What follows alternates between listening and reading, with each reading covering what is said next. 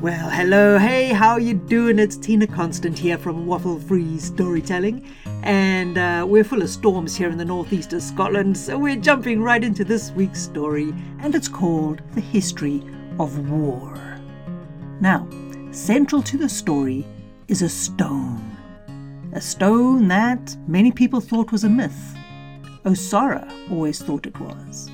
She had heard the stories about this piece of blue green stone that, according to legend, had passed hands thousands of times over thousands of years. As legend has it, the stone was forged in the core of the earth by Gaia herself. She created it layer upon layer. Every angle, every colour, glimmer, and edge was specific to her design. The result was a perfectly smooth stone that looked, if you're the one to look at the clouds and sea dragons, it looked like a heart. Now, according to the legend, Gaia put the stone in the path of an oracle who took it to her own heart and watched over half the world for as long as she lived.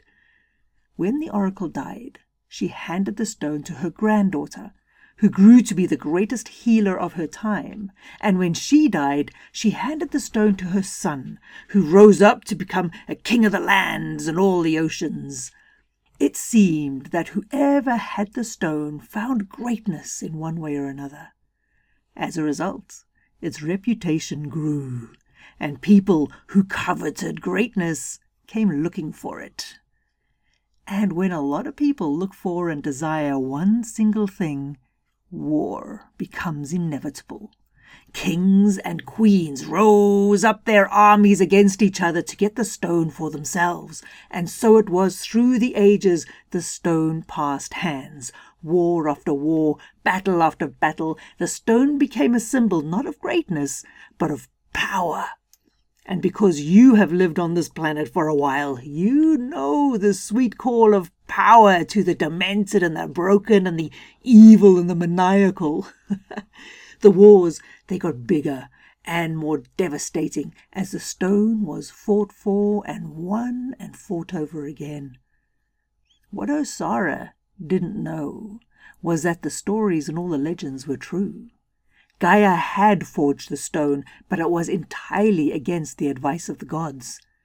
Humans will fight over dust and mud, they said to her. To give them anything with any perceived value is a madness. But Gaia eh, was a stubborn sort, and she did it anyway. I have my reasons, was all she said, and she would say no more.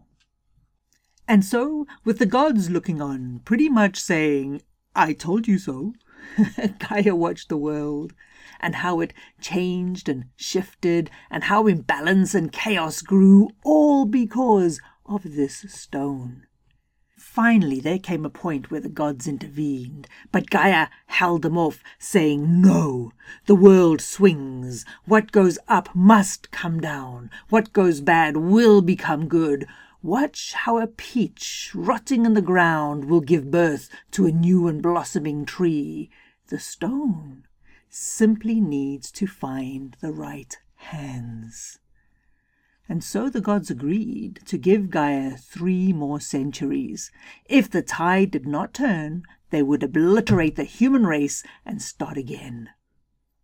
And so Gaia agreed, and she watched.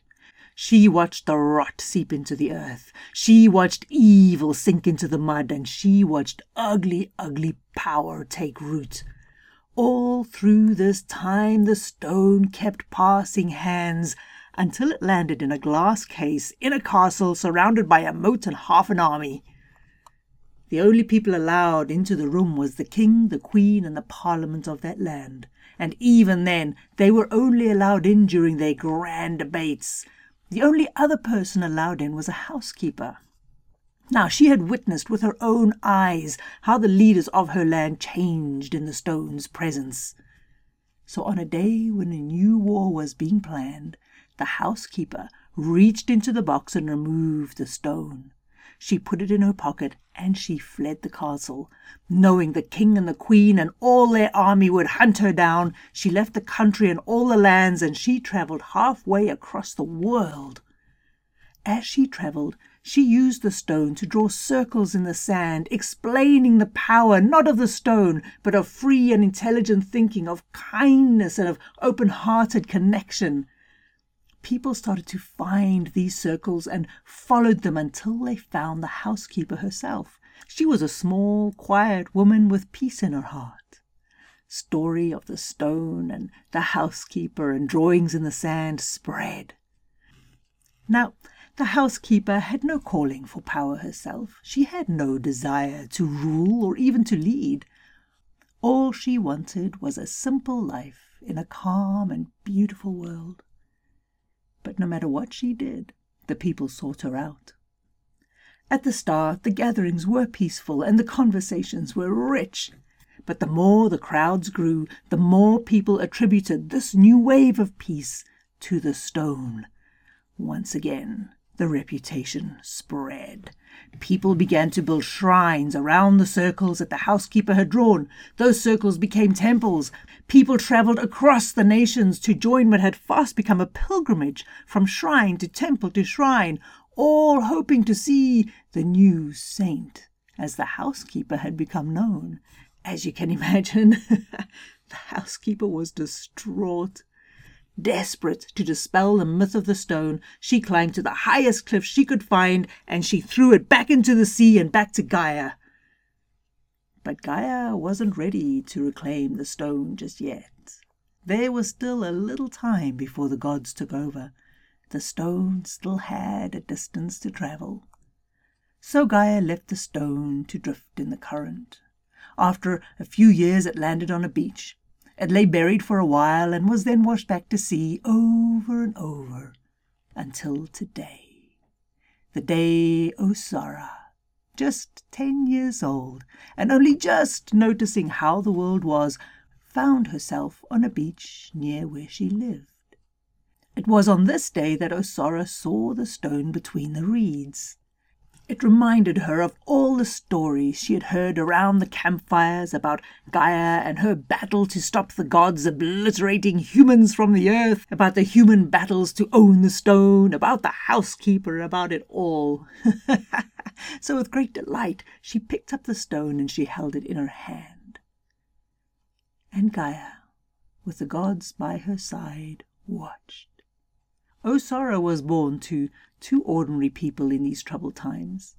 But despite the fear and the worry that she witnessed every day, she had a full heart and a gentle soul, deep curiosity and limitless joy. She saw rainbows in butterflies and miracles in sunrise and the truth in every face. Gaia and the gods watched Osara hold the stone and put it to her heart and while all was still, Gaia whispered in the wind. And because Osara was used to hearing stories in the breeze, she heard Gaia and she smiled. For a moment, the noise in the world went quiet, and Osara knew her reason for being. And Gaia smiled too.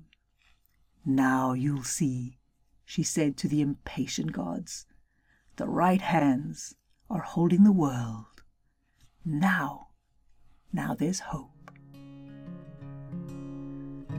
Hey, yeah, let's hope. We've got some beautiful new generations taking on the world. And uh, hey, let's hope the whole planet in all of its glory and its beauty and humanity itself is in good and strong, courageous, faithful hands. Um, heavens knows history has made a mess of things, so it's kind of about time we learned, right? oh man. Right, wherever you are, um, have a beautiful and splendid day. Uh, hug all the people you love and uh, take time out to just feel the wind on your face. Um, and drop round www.tinakonstant.com. I forgot for a minute. uh, that's constant with a K. And um, hey, I'd love to see you around the fireside. So if you're not getting weekly emails from me with little updates here, there, and everywhere, um, join the fireside. It'll be really good to see you there. All right, have a beautiful and a splendid day, and I will see you next time for more random tales from the Waffle Free universe. bye bye now.